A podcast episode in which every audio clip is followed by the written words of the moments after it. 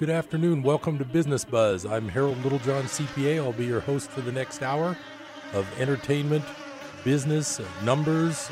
I've got returns on investment, all kinds of good stuff. I also have a special guest with me today, so we're going to cover a lot of interesting topics.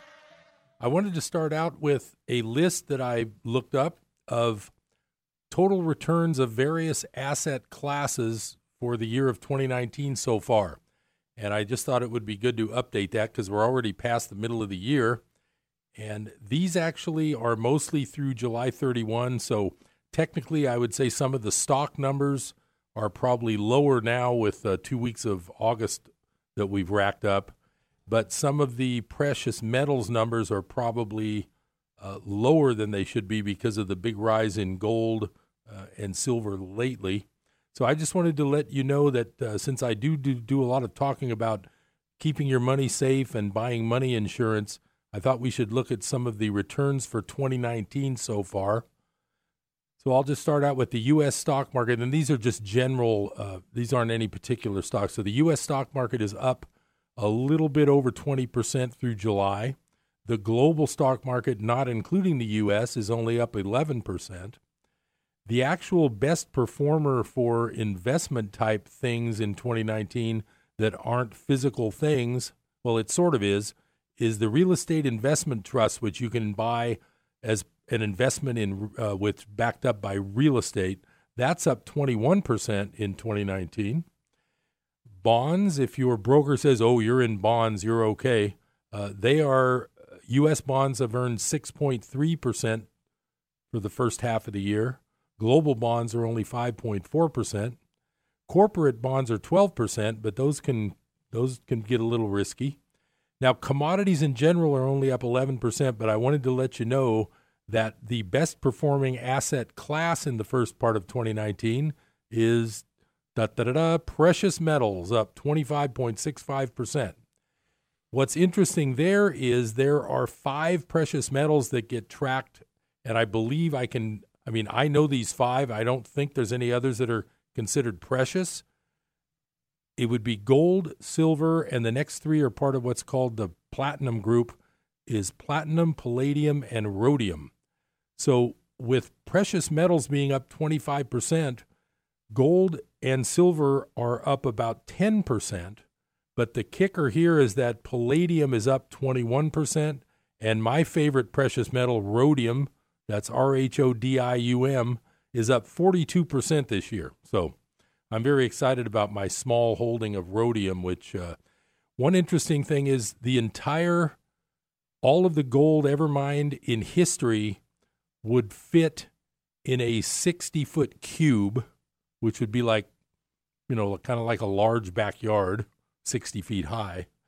But the entire amount of platinum ever mined would fit in a living room. And what's really interesting is, and I haven't been able to find a place that has described this properly, but the entire rhodium ever mined in history, it's about 1/10 the amount of platinum, which means it would probably be about the size of a small bathroom. So if you ever feel like investing in a rare precious metal, I recommend rhodium. Its all-time high was $10,000 an ounce. When I got mine, it was around $1,200 an ounce, and right now it's at about $3,500 an ounce. And I would guess that it's probably going to head back to its all-time high at some point, but don't quote me on it, because if you buy an ounce at $3,500, you could be in some pain if it drops down to $2,000 or $1,500, which it could do. So there's never any guarantees with these things. But the main thing about investing in physical precious metals is, you never lose what you bought. You always have it. And that can't be said for some of the stocks that people own, and some of the, I call the ones built on air, but that's for another episode.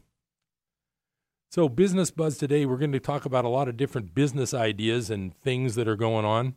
My guest today is the attorney extraordinaire. You've heard him before on Business Buzz. Mr. Scott Hubbard. How you doing, Scott? I'm being driven absolutely insane right now listening to you talk about precious metals. Okay. Well, I why don't you just have them invest in canned food and shotguns while they're at it? Okay, you know? Well, that there should be some preparation done also, but I do want to remind you of the quote from Oliver Wendell Holmes, "A mind expanded to a new idea never returns to its original size." Oh, man, now you're just messing with me. So what's new in the Chico business world, Scott? I want to go back to your Rhodium. You actually own Rhodium. I own Rhodium. There's only one company that makes it in bar form. And sometimes you go to buy Rhodium and you actually buy a vial of powder. But there's one company that actually puts it in a bar, and I've got one of those. Okay. I wish I had bought 10 of them, but I didn't. How do you test to determine whether or not it's Rhodium? Well, the place you trust the place you buy it, and it's sealed in a serial numbered plastic case. So because nothing in a plastic case can ever be a forgery. That's correct. No, the place that I buy it from, I know it's the right stuff. Okay, well, let's assume that you do want to invest in precious metals. Yeah. Why not just invest in a company that mines precious metals now, instead of buying the precious metals? That's a great question. Now, the upside of investing in mining stocks is that when gold and silver pop, which they're kind of doing now, like, for instance, I mentioned silver's up 10% for the first half of the year, but some of the silver miners are up 30 or 40%. Right. So it's more of a leverage play to invest in mining stocks. I mean, but they go up and down faster. And you're still, see, that my point is that anything other than physical metal, you have what's called counterparty risk. In other words, everything you own, you have to rely on another party to oblige to their half of the bargain. Right. So you're not necessarily ever going to see the results if you own a paper stock versus a physical commodity. All right.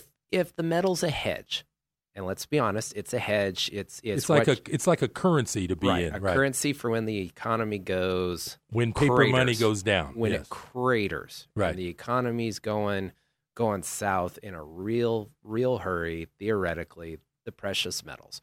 So why, if you're looking at it in a hedge, why buy the actual metal when you can buy the company that's pulling that actual metal out of the ground? All the benefits of owning the precious metal and none of the headache of worrying that someone's going to break in your house, dig up your hole and pull it out. Like I say, the stocks of miners go up and down faster than the price of the precious metals. Because of the speculators and people coming in. It's a market-valued asset. To me, the main thing for me is that the precious metals themselves are always, you'll have it, but it's just like the example of the quarter in 1964 bought a gallon of gas. Well, that quarter still buys a gallon of gas, a silver quarter.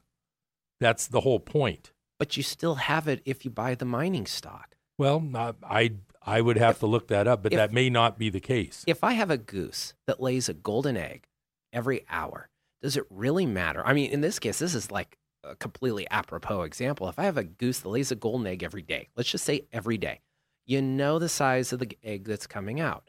Does it really matter how much the market value of the goose is if you know it's going to keep laying these golden eggs? And that's why I always recommend that the physical metal is just an insurance portion of somebody's portfolio. It's never 100%, but it's a percentage. When I did my finance program at Indiana University, the first thing they taught us is there's two types of risk.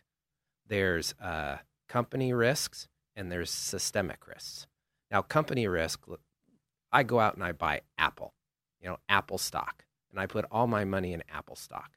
If Apple goes into the crapper, I lose all my money. So they tell you to diversify. Invest in all of the stocks, not just Apple. Right. And that eliminates the risk from the company risk from the individual company.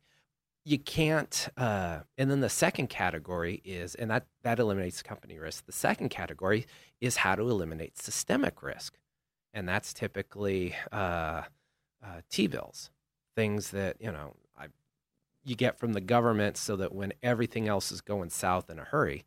right. you have something to convert it in. 20% they say you should do 20% T-bills, 80% diversify.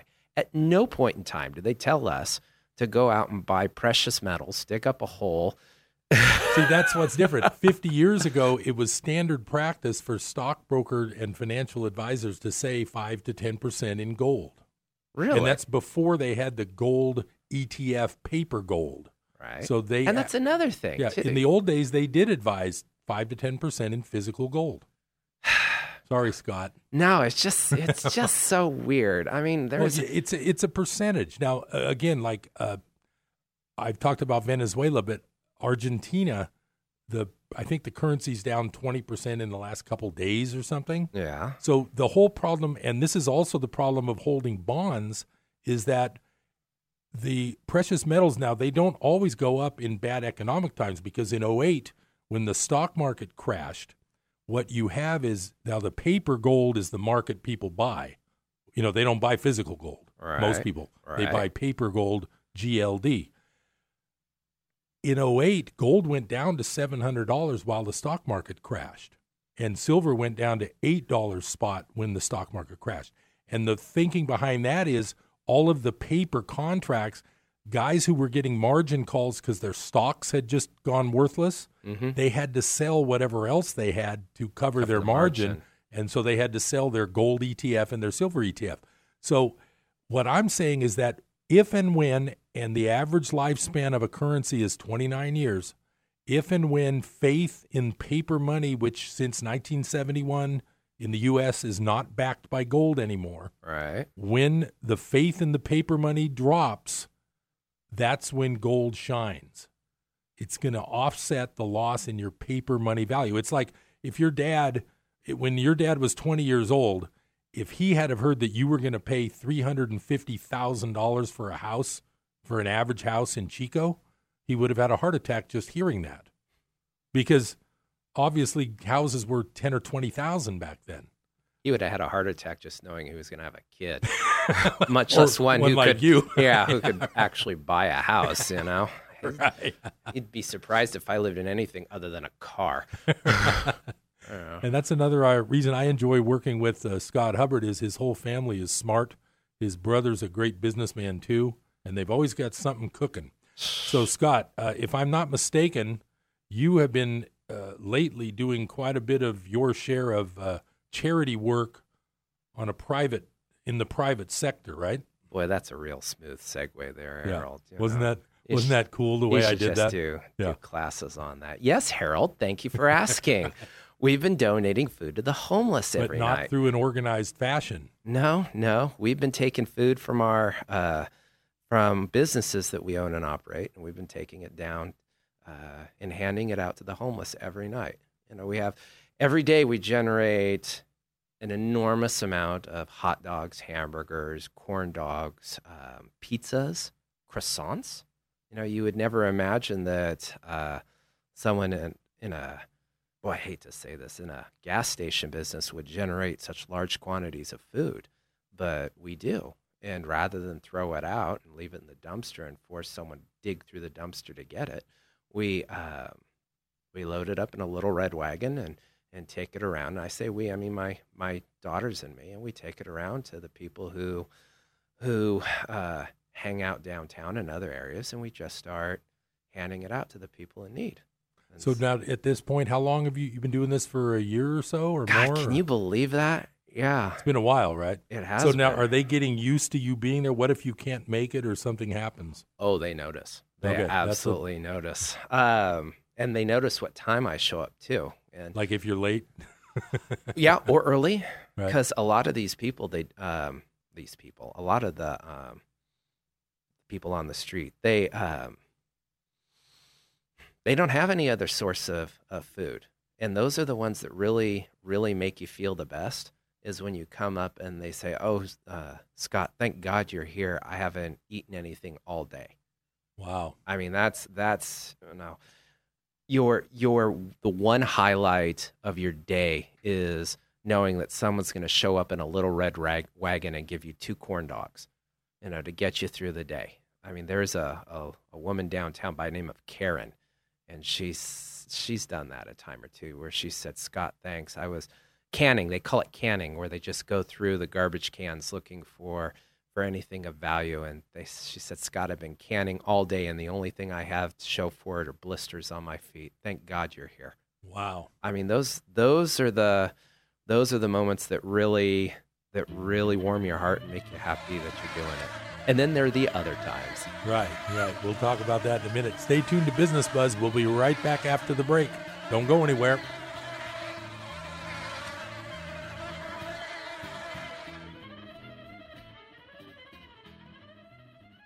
Hi, my name is Ryan Bourne. And I'm Danica Bourne. And we're the owners of South Coast Tax. We started our company 10 years ago in an effort to help our fellow Christians experiencing tax issues resolve their matters by taking a simple 3-step approach. South Coast Tax are Christian-based tax accountants and attorneys that specialize in releasing bank levies, wage garnishments, and filing complex tax returns. We are the leaders in acceptance of offers and compromise with awesome results. We're also a small firm who will treat you like family, not just a number. Call us today at 1-800-TAX-1176 for a free consultation, and we'll take the time to explain all of the programs that you qualify for in order to allow you a fresh start. Proverbs 15:22 says, plans fail for lack of counsel, but with many advisors, they succeed. Call us today at 1-800-TAX-1176, and together we can help achieve this goal by putting the IRS debt behind you for good. Again, that number is 1-800-TAX-1176. Hey guys, I'm Bob the Drop. Welcome to my podcast. Do you like water? If you do, you're going to love me. I'm pure and simple. I'm talking refreshing. Yeah. Spent 500 years in a glacier. Boy, was that cold. I never was and never will be tap water. Nope. Bottled at the source, the base of Mount Shasta. Yep, pure and simple. Naturally the best. You can try me by calling 1-800-922-6227. Mount Shasta Spring Water.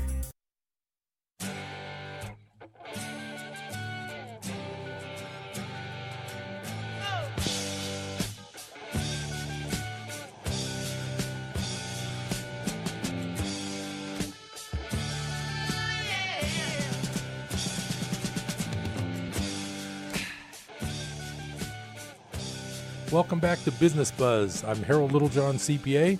Hope you're enjoying another nice, warm Chico summer day. I'm here talking to attorney Scott Hubbard. And Scott, you were saying, how many people do you feed each night normally? Or I wasn't. That was our break conversation. Okay. I was going to ask, how many do you feed? You know, we probably feed between 30 and 50 people every night, just me and my daughters. Are they sort of the same 30 to 50, or they are? We get rotation in. A lot of you see the same faces, and that's probably not the most troubling part. The most troubling part is the faces that you see are Chico residents, and when I say Chico residents, I mean people who grew up in Chico, grew up in Paradise, grew up in Oroville. And they don't have any place else to go. So these aren't people from Florida who took a bus here. No, I mean there are some, and anytime you deal with hyperbole, right? Or generalizations. Yeah. No, none of them are ever in Chico, or from out of state. But no, you get every once in a while. Whenever I meet someone for the first time, I always ask them the same question. So did you grow up here? And you would be amazed at the number of people who said, yeah, Chico High, class of 1987, or yeah, I went to Inspire, or yeah, I went to PV. I mean, these are our neighbors. These are people that are classmates. I went to Chico High class in 90, and I started at Parkview Elementary School. And these are the same people.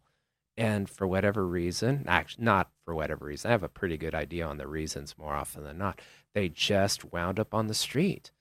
And there's just, like downtown at the Civic Center, I know so many people. I ask at night, do you ever walk down there? I said, no.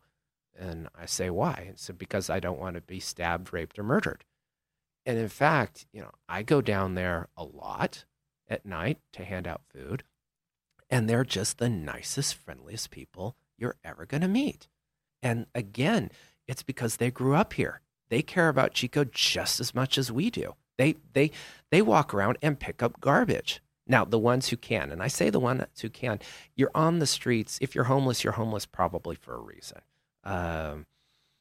Maybe you have a problem with addiction. I find that of the people I meet, about 40%, you ask, why are they homeless? It's not drugs. About 40% of them are alcohol. And another 15%, they just don't have the mental capacity to handle day-to-day lives. You know, they're just balancing a checkbook they can't do. And do you help people who are like in a family setup where it's a mother and a couple of kids sometimes? Or I really don't, because at the end of the day, I'm just one man with a wagon full of food, a little red flyer wagon full of food, and two daughters. Right. You know, and so I feed about 30 or 50 of them, and 90% of them are just appreciate the effort, just someone caring about them. And you were saying during the break, some of these are the result of the campfire. Is there some increase since then? Yeah, I've seen, the number of homeless campfire victims that I've seen down there just breaks your heart.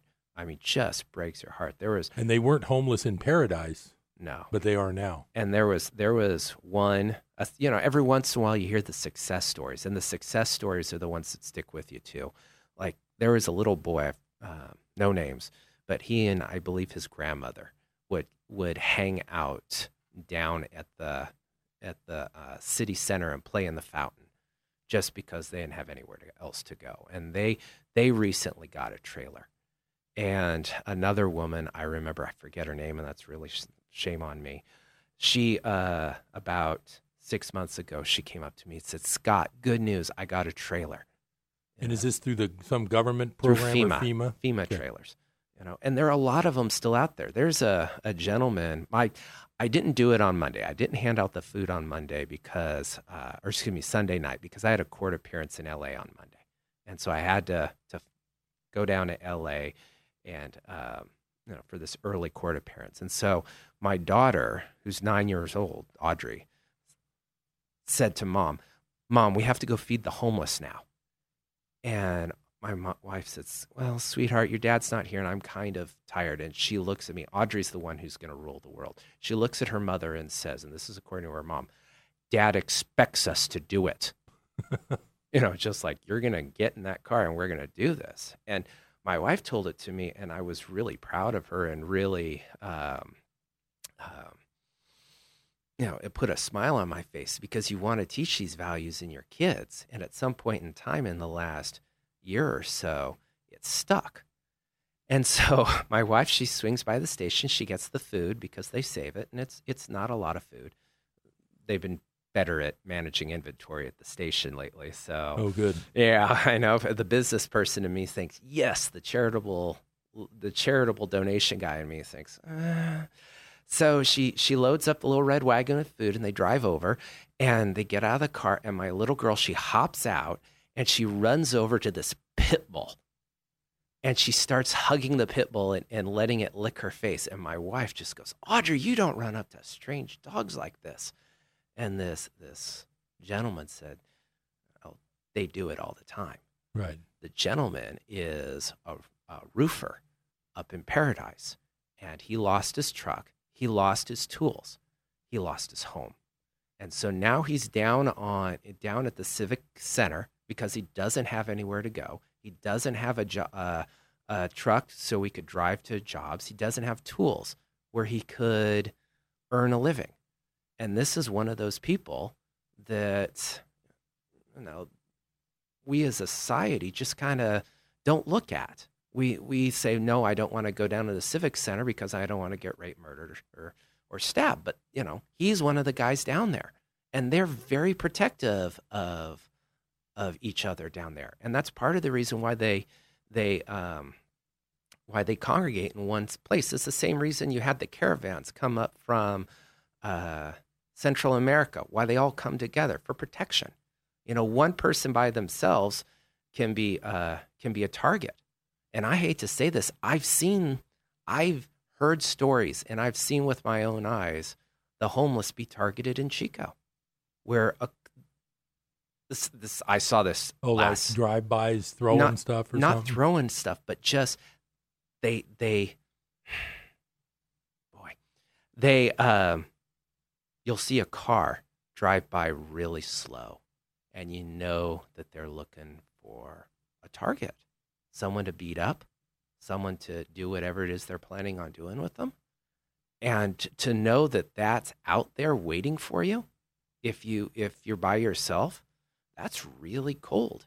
You know, I would guess that the group that you know or that you see, they probably would try to get rid of somebody who was doing crime amidst their group or something. I mean, yes, they don't want to be involved with a guy that's breaking stuff or hitting people or assaulting. I'm just guessing. No, that's actually one of my favorite stories, because I was down there with my daughter and this drunk came up and started threatening me. And it happened in a group of people as I was feeding them. And he was just a drunk.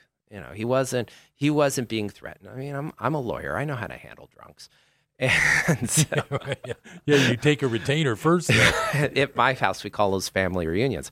But in any case, so that's a joke, guys. Yeah. So in any case, we, I handed him some food. We downplayed the situation. And it was really, I don't want to say it was traumatizing, but this happened in front of my oldest daughter, who's just the sweetest girl in the world, and she had never seen something like that before. And so the following night, she had gone down with me again, and one of the homeless people came up to me, a guy by the name of Phil, and he said, "Scott, I want you to know, we saw what happened to you last night with that drunk. We almost took him out." Oh, okay. So, yeah, they don't like that in their midst, I'm sure. We take care of our own. Right. And so that's the mentality of why they're down there together. It's because one of them, bad things can happen, right. But a group, and you know, you do have to draw the line. There, some people are thieves, some people are drug addicts, some people are alcoholics. Some people, you just have to know who they are and behave accordingly. All right. Well, we're going to be right back after the break. We got a lot more things to cover related to the charity work and other business. Stay tuned to Business Buzz. We'll be right back.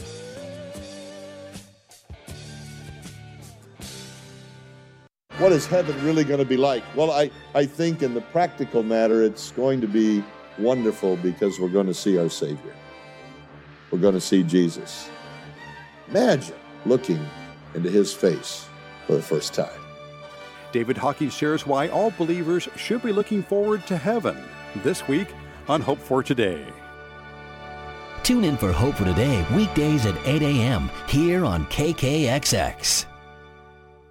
Hi, this is Rob Walter, host of Red Sky Radio with Rob Walter. This is a program that proclaims liberty to the captives of our beloved nation, where truth trumps political correctness and where the uncompromised Word of God exposes the works of darkness and sets free those held hostage behind the iron curtain of a shamelessly biased media. America, we have a trail to blaze. It's time to saddle up. It's time to ride. Join me at 7 a.m. on KKXX. Saturday mornings at 7 a.m. here on KKXX. America, bless God. Fellow Americans, your hearing this admonition establishes that you are one who cares for the America that has been so blessed by Almighty God. We implore you to embrace the laws of nature and of nature's God, to read and know the Constitution. Join with other moral and religious people and organizations to foster the blessings of liberty for ourselves and our posterity. America, bless God. Nothing hurts my mom, but she showed anyway. She'd always say, "You do what you need to do to take care of yourself." But she thought that meant she had to do it on her own. We were trained to help others, but there's strength in finding help for yourself too. We're in this together. The VA Women Veterans Call Center connects veterans with personalized information on VA services that can make a difference. Call 1-855-VA-WOMEN or visit www.womenshealth.va.gov.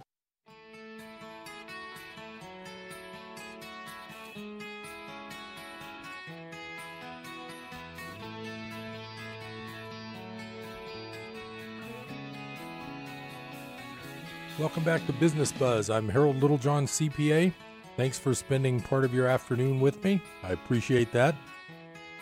I'm here talking with attorney Scott Hubbard. We got a few categories we want to cover, but it's very interesting that he can feed that many people just with the food that would have to be wasted from his business. So that's a pretty good idea. But Scott, I wanted to ask, what would you say to somebody who says, well, Scott, if you weren't doing that, these people might be more motivated to find the right place to get help or get some FEMA money or get some monthly something that's available out there? I mean, I'm not an expert at all that, but what do you say to the fact that some people probably think you feeding them every day is letting them stay homeless longer? That is actually, you're not the first person I've heard to ask that question or say, make that statement. And one thing that I've noticed is that there are a lot of cities, or not noticed, but one thing I've heard from the homeless is that there are a lot of cities in California that have that very same attitude. I hear Santa Cruz is pretty rough. A lot of them are on the coast. And the simple fact is they still have homeless problems out there. You know, we do. Oh, you mean places like Santa Cruz do offer a lot of help? No, they don't offer a lot of. Oh, they try not to offer. They don't offer a lot of help. For the tourism idea, probably. And they don't want them there. And you have other places to go. Don't come here. Now, bear in mind, this is just what I've heard from the population, and so I haven't verified it myself. You know, so these places, let's assume that there are places out there on the coast that still have that same philosophy as, you know, the one you just espoused. They don't, they still have homeless problems. When someone's living on the street or living in the car and rummaging through the garbage can for food, how much more miserable can you make their life than what it already is? You know, when it's raining, when it's cold, and you have to go out there and literally scrounge up the food for the day, you think that having law enforcement roust you from one spot to another is going to make your life much worse? It's like the old Dilbert cartoon. What do you do when you have a flat tire? Well, if you're management, you rotate the tires and you drive home. What do you do when you have the homeless problem? Well, you move the homeless from one spot to another and then call it a day. It doesn't solve the problem. Well, it's sort of overall, it's just sort of a endless bad problem that has no solution. Yeah, and we do pay the price for that too, because last time I checked, and this is with the numbers from not the last head count, but the one before it, Butte County had the same number of homeless people as Sacramento County, and that's because we're probably the one urban area that in the otherwise rural northern California that has the support structure that can feed and house and offer service to a large number of displaced people. And so they all come here. Now, I also heard a few years ago, I heard a statistic say that before the official shelter that got opened up on the south side of town, we were like the largest urban area without a shelter. Have you heard that? Like the only 80,000 person city without one. But I mean, you might know more than me. I'm not totally up on it. I haven't heard that one just yet. Yeah, I'm really not sure. So anyway, moving along to the business side of things, have you considered like some sort of nonprofit to help homeless, since it seems to be an interest or a passion of yours? Or, you know, since talking with me the last time about that on the radio, I've really given serious consideration to that, because for the loyal listeners who haven't heard your show in the last 3 weeks, you can deduct promotional activities. So if you hand out hot dogs, hamburgers, pizzas, and they have the Arco logo on and say, "Here you go, courtesy from." Right. This is from Arco, and they all know it's. Right. They all know it's from Arco. Right. That qualifies as promotional activity. Right. And you can. What was it? Deduct the expense? Well, yeah. I mean, it's like, well, number one, it's a little tricky in the rule book, and I didn't look up that specifically, but here's the real reason. the cost of the wasted food in any restaurant or food place like you that actually bakes and cooks food, that waste amount is a ordinary and necessary cost of your business. So it's not a non-deductible thing when you always have 10 pounds of food that's overcooked and wasted.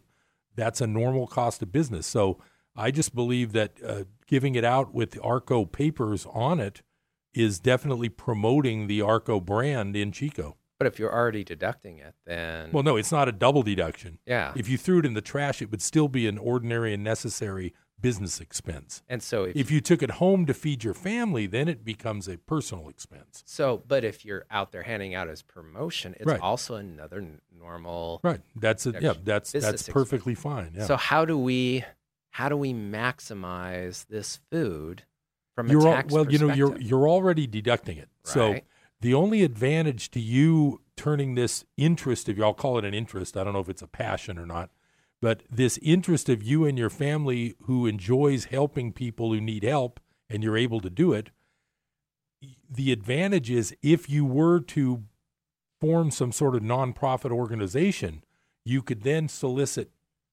tax-deductible funds from the public. From others. And then you could, triple or 10 times the amount of meals you can serve. But for my business, for business, you're already deducting all your food cost, and it's either cost of food or promotion instead of trashed food costs. So now let me take it one step further. When if we throw it away, how would you value it if you threw it away versus if you... Same, because when you bought 100 hot dogs, but you only sold 90, your business is still expensing the whole 100 because you had to have 100 in order to sell 90. But is it the cost of goods? Cost of goods sold. If I hand it out as promotional material, would it be fair market value though? See, that's... Yeah, there may be a special deduction for restaurants. Let me tell you where I'm coming from. Yeah. If I buy this food, and sorry guys, we're going to get real deep in the weeds on accounting on this one. If I buy this food and I throw it away, I can only deduct what I paid for. No, the appreciated, no, because that would be if you paid 20 cents for the hot dog that you're valuing at $2. Let's just say $1 just for math. That, unless now I would have to look up a special rule for restaurants. You probably wouldn't qualify as a restaurant because it's not your main thing. But in order to get an extra deduction for appreciated property, like for instance, if you were to donate a parcel of land to a church, mm-hmm. you would get to deduct the amount of the appreciated value. Right. The reason is that the only time you can take the appreciated value of an item as a donation amount is when, if you had sold it, it would have resulted in a capital gain. In your case, if you sell a hot dog, it's ordinary income. So you can't do any appreciated value. You can't do face value. Now, this is what brings me up to the second one. When you're donating to a tax-exempt entity, you can't donate. You can donate, if I buy a hot dog for 20 cents that normally sells for $1, when you donate that food to the tax-exempt, memory serves, you don't get the $1, you get the 20 cents. That's the normal, yes. It's your cost. But one thing that you can't do is you can't donate services. So, for example, if I have uncooked hot dogs and I donate those uncooked hot dogs to a food bank, then I can only do the 20 cents. But if I add the service... It gets even worse than that, because the business, if the business is a corporation, it has a limit on how much of its net income it can deduct as a donation. So once you take those raw hot dogs and take them out of your train of cost of goods sold by cooking it, you're taking it out and making it a donation. Technically, that's going to have some limitations on taxes. So there's no magic bullet when it comes to this stuff. But the idea for you is that if you have a, I won't call it philanthropic, but I guess it is, if you have a desire or a burning desire to help homeless, if you were to start a nonprofit, you could then parlay what you're doing into a larger more help situation. That's all. Boy, now there's another headache. That's a lot. Now, there's another thing I wanted to bring up today since we're on Business Buzz. And I looked this up for another client of mine. I've never actually been involved directly with one. California and I believe about 30 other states have a rule called a benefit corporation. Have you heard of that? I have. So for the listeners, the main thing about a corporation is the obligation of management and of the board is to make the most value and money for shareholders possible. And if they don't do everything for the bottom line, shareholders can bring a lawsuit against the board of directors or an officer for not maximizing the profits of the business. So there was a conundrum where there were businesses saying, you know what, like Ben and Jerry's started this. It's like, we want to help all these homeless things. And even though we think it's good for business, shareholders could probably make a case that we just gave away 10% of our potential growth in profits. Because they have a fiduciary obligation to the shareholders. That's right. So loyalty. They came up with this idea, and most states have it. California has it, called a benefit corporation, and the bottom line is you don't have to only work for the shareholders.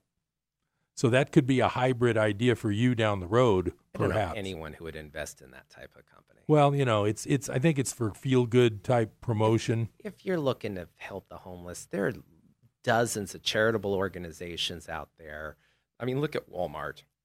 Walmart's in the business to make money. If they want to shell out $1 million for a local shelter to help the campfire, you know, money is money, business is business, right. Charity is charity. Now, the other interesting thing is I've noticed Target has a thing that says 5% of our profits go to local charities.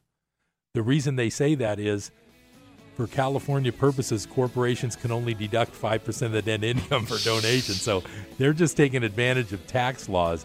Anyway, we're coming up on that last break. We've got a couple more topics to cover. We'll be right back with attorney Scott Hubbard. I'm Harold Littlejohn. Stay right there.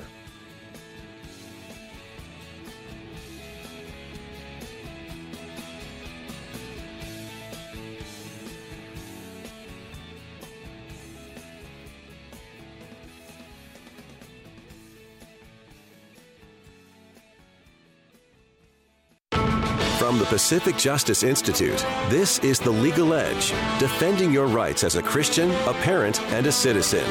Here's Brad Dickus. In the continuing efforts to eliminate God's sexual differences in American culture, Berkeley, California is de-genderizing its municipal code. For example, a manhole will now be a maintenance hole. These gender-neutral semantics are within the ordinance books of the city and presumably for city employees only. It does not appear that there are penalties for non-compliance. But Pacific Justice Institute advises vigilance to be sure these violations of free speech do not spill over to the citizens with penalties.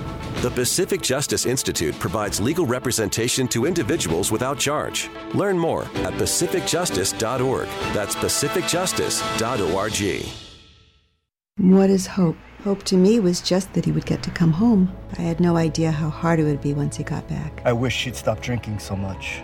She thinks it's helping, but it's not. I act like I don't care if he comes to my games, but I hope he does. I hoped he'd get help. He told me to stop asking. I didn't. Then one day he asked for a ride. Hope is knowing there are other families just like yours, that the veterans they love got help and recovered. Go to maketheconnection.net and turn hope into action.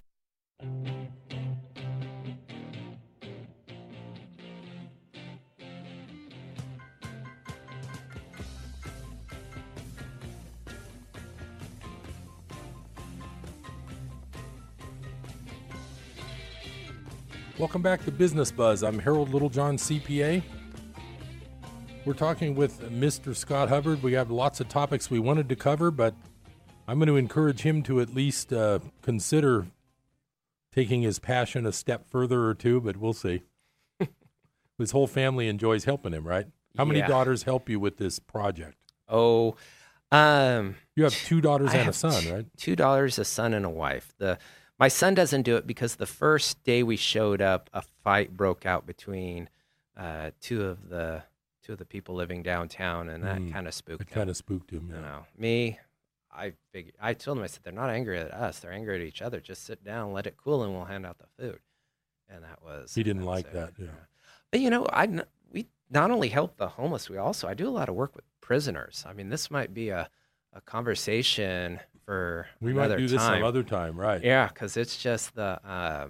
you know, we have 15 minutes in describing prison litigation and helping disabled prisoners who don't have any other outcome. I mean, you talk about stories that'll break your heart. Wow. We'll cover that sometime, because that is the business of... Well, the prisons are a business now, too. Some places are private prison runs. They are. We could talk about Jeffrey Epstein. Jeffrey Epstein and the prison guards who weren't there. God, yeah, right. That'd be another fun one. And you know, I'm sure of all the coincidences in the world, that is number one. And I'll tell you, the one thing I like about that is I've been being accused for 30 years of being a conspiracy theorist. I accused you of it 2 weeks ago. Well, I know you keep doing that, but... I think almost the entire world now is seeing this stuff on the news, and they're starting to think, you know what?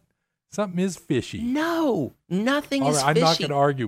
I've dealt with the prisons. We're not here to argue. I dealt with the prisons. When they tell you that these prison guards are overworked and the bureaucracy, he was taken off the suicide watch, and they didn't. I heard today his own attorneys requested he be taken off. These things happen all the time. Yeah, but not to the number one suspect in the whole world right now. Yeah, and it sounds like Casablanca. I am shocked that there was gambling here. I am shocked that these two overworked prison guards didn't monitor him once every half hour like this mandated by the regulations instead did 2 hours. You know, that's another show. Oh, God, you're driving me. We're going to have a lot of fun. So the last thing that we're going to have time to go over is... I happen to have seen over the weekend. Oh, good Lord. A KISS cover band. Oh, good Lord. You and your KISS fanaticism. Ladies and gentlemen, and the listening public, the worst thing I ever did was tell Harold that I was building a restaurant with KISS. Okay. So anyway, I looked this up. I found an article from Forbes in 2012. And I'm just going to quickly mention... Gene Simmons, who co-founded KISS back in 1973 and the bassist and co-vocalist, has exceeded worldwide sales of more than 100 million albums. And it goes on to talk about all of his business projects, like a KISS golf course in Las Vegas, a KISS coffee house, reality TV show. I was listening. I was there on the talks with the KISS golf course, and I met the people who put the KISS golf course together. And I've met Gene Simmons and Paul Stanley at the opening of the Rock and Brews KISS Band restaurant outside of Knott's Berry Farm. Was that the first one? No, that was the first one I went to. And how many are there right now of Rock and Brews? Boy, Is it nationwide, kind of? It was, and it still is. Dallas. They just closed the one in Kansas City, which really bummed me out because I went to the one there, and I loved that one. It's just like any other chain, like Planet Hollywood went out. I mean, they don't all make it, right? They don't. And they really do well in California. And, you know, I guess, which surprises the heck out of me, because if I was going to open one, you know, as long as it didn't require moving there, I'd pick Detroit. I think Detroit would probably be a great place for a KISS restaurant. But my brother and I, we showed up an hour early to get the best spot, which, of course, was... the one that Gene and Paul were shooting for, but you know, we got there first. And so, the exposition? This was at the Knott's Berry Farm grand opening. Oh, and I got to tell you, the 9-year-old in me was totally geeking out when I met Paul Stanley and Gene Simmons is, you know, everyone might remember him, or at least this audience might remember him from Gene Simmons' Family Jewels. Right. He's just like the television show. And that man is a relentless self-promoter. Right. I mean, if there's any lesson to be learned from Gene Simmons, it is that relentless self-promotion pays off. Right. And he's just phenomenally good at that. Well, you know, that's the thing. People might since we've talked about this because of your association with the Rock and Brews opening up, They might think I'm a big KISS nut, but I'm really not. I had one of their albums. And you're a big KISS nut. I saw them in, I believe it was 1974. I saw them on a Wednesday night, and I was 5 feet away from Gene Simmons. You can deny dripping blood out of his mouth and the whole bit. You can deny it all you want, but your listeners know that you talk about this every time I come. Well, you know? Yeah. And he's... So my main point about that is that there will be a Rock and Brews opening up under the Hubbard umbrella of business in Sacramento. There will be. But, you know, keep in mind, having the backing of Paul and Gene, and anyone for that matter, only gets you so far. If you are looking to start a business, and I can't stress this enough, to young people, and by young people, I define anyone under 40, right, looking to start their own business, take a business class, take an accounting class, learn how to read a balance sheet, a profit statement, right, learn about taxes, read, if you don't have time to take them at your local JC, buy one of the dummies books from Barnes and Noble, or go online and read it. Right. This is critical information, because a good idea will get you about 5% of the way. The other 75% is managing money, because cash is the blood of your business. And if you're hemorrhaging cash, your business is hemorrhaging blood. Right. And it won't survive long doing that. Right. And of course, the third element to any successful business is just dumb, blind luck. How many people came up with great ideas at the exact same time? 2 or 3 other people had the exact same idea. Right. They just saw it, and everyone put 2 and 2 together at roughly the same time. And so you have 2 or 3 people launching the exact same brilliant idea at the exact same time. Right. And another lesson they taught us in business school is just because you enter the market first doesn't mean you're going to do it better. If you have someone who has a brilliant idea and someone else comes in who knows how to handle cash, my money's on the person who knows how to handle cash. Right. Because that's the person that's going to have the financial resources to survive longer. And you just need that. I don't care what the enterprise is, except for acting. Steven Spielberg said once, in every other profession, you look before you leap, and acting, you leap before you look. But, for business, opening a restaurant, opening a laundromat, opening a gas Uber, station, gas stations are the worst. I could not, if it wasn't, my brother is a financial genius. Gas stations are they money eaters? They are, they're money makers once they get rolling. Imagine being showered by pennies. And how successful you are is how well can you keep track of those pennies. Right. And that's gas stations, because the profit on gas stations are not good. Right. And you have to have a lot of volume to make it work. And if you start bleeding out, if you have like a little cut and you have that much money flowing through the system, you will bleed out. One thing I've got to mention about the gas thing, because I know you guys have an Oroville place. That one near Feather Falls and now Gold Country, they're selling gas for like 60 cents less than everyone else because of the federal tax or the state tax. That is a longer conversation. Okay, that's a whole other one. That's a really good one. So that bothers me, because people are lining up to get gas at these places with this Indian, and I'm not knocking American Indians, but this whole casino, Indian exemption, federal laws, I personally think it's some sort of scam.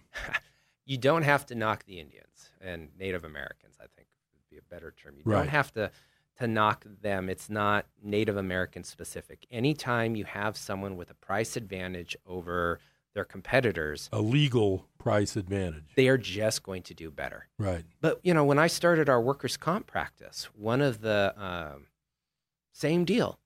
When someone comes in to a new market, you have to watch the books. First off, you need to bring in someone who knows what they're doing. And we did that with Steve Reed. I mean, that guy's been practicing workers' comp stuff for 45 years. But Steve Reed doesn't handle the books.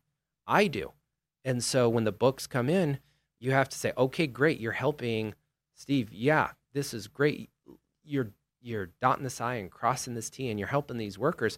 But for him to do his job, I have to do mine. And that means watching the balance sheet, making sure the employees get paid on time. I mean, not paying your employees the right amount. That's the cardinal sin. That's the one sin I think that Jesus mentions in the Bible. Oh, dude, this is a Christian radio station. You cannot get away with that joke. It's not a joke. Yeah. He actually says it. Really? Yeah. I can't remember where exactly, but he talked about quote. Employee wage loss. The one sin, the worst thing you can do is to not pay someone for their labor. Okay, that's something like that. That's different than not paying your employee taxes. It's not the driving the money changers out. That's one of my favorite ones. Well, you got to pay the employees, but you also have to pay their taxes. Those money changers, boy, no one likes them. And it doesn't matter where they set up. Well, if you owned all the money, you'd be a jerk too, probably. Yeah, so, you know, if we're winding down, and I got to say, if you're starting a restaurant with KISS, if you're starting the world's best workers' comp applicants firm, if you're running gas stations, it doesn't matter what you're doing. If you're helping campfire victims, if you're helping the homeless, you know, it does not matter what your pursuit is. You just got to have the financial background to keep the trains running on time, to make sure that the bills get paid, the employees get paid, the taxes get paid, just to make sure that you're not doing anything that you shouldn't. And even the best of us, myself included, I've got finance degrees, I got tax degrees, I got business degrees, law degrees. I still drop the ball once every blue moon where I have to call you or call my friend. Some advice just to make sure that you're doing it, because we don't all know everything. No. Well, that's like me. I've got this one giant it's a giant tax issue with the new tax law. It only applies to one of my clients, but it's such a big number that we're dealing with that I absolutely have to know exactly how this new law is going to be. There's some irrevocable elections that might need to be made. Yeah. And it's a big pain. So I just reached out today and I shared my worksheet and questions with this top-notch attorney down in Sacramento that knows this client personally for the last 30 or 40 years, and I need help. I have to work with somebody that can say, hey, I agree with what you're doing.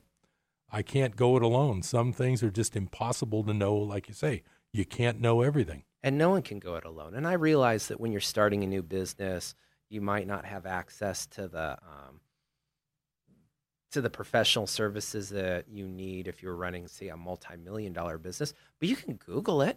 You know, that'll get you at least across the plate so you know what to ask. Yeah, so it passes the straight face test if the IRS comes after you. Or if you can find out what you need to know so you can pay that guy $400 for 1 hour if he's the guy you need to talk to. Yeah, but there's problems with that. That's a different. Well, I'm just saying. But if you're barking up the wrong tree, on one point you're absolutely right, because it's better to pay someone $250 or $400 for 1 hour rather than pay the IRS. Right, or lose $10,000 because you just bit the dust on your business idea. Yeah. You know, predatory pricing. If you commit predatory pricing in Butte County, the penalties are off the it's like 10,000 a day or something. 10,000 per incident. So for the love of God, go talk to someone who knows what they're doing before you do something like that. Good idea. That's a great lesson to be learned. Well, thank you, Scott. I appreciate you helping us out on Business Buzz today. And thank you for listening. I hope you all have a great summer day in Chico. This is Harold Littlejohn, CPA. I'll see you next time on Business Buzz.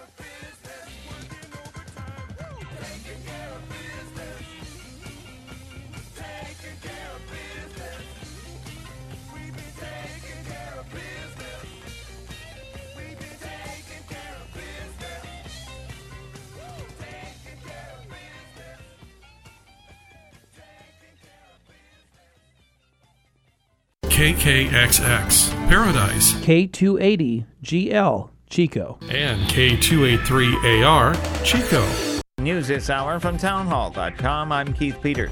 President Trump seems to be dialing back on his recent push for meaningful gun background checks. White House correspondent Greg Clugston has the story. In the immediate aftermath of two recent mass shootings, the president said there was a strong appetite for tougher gun laws and that he wanted to do something.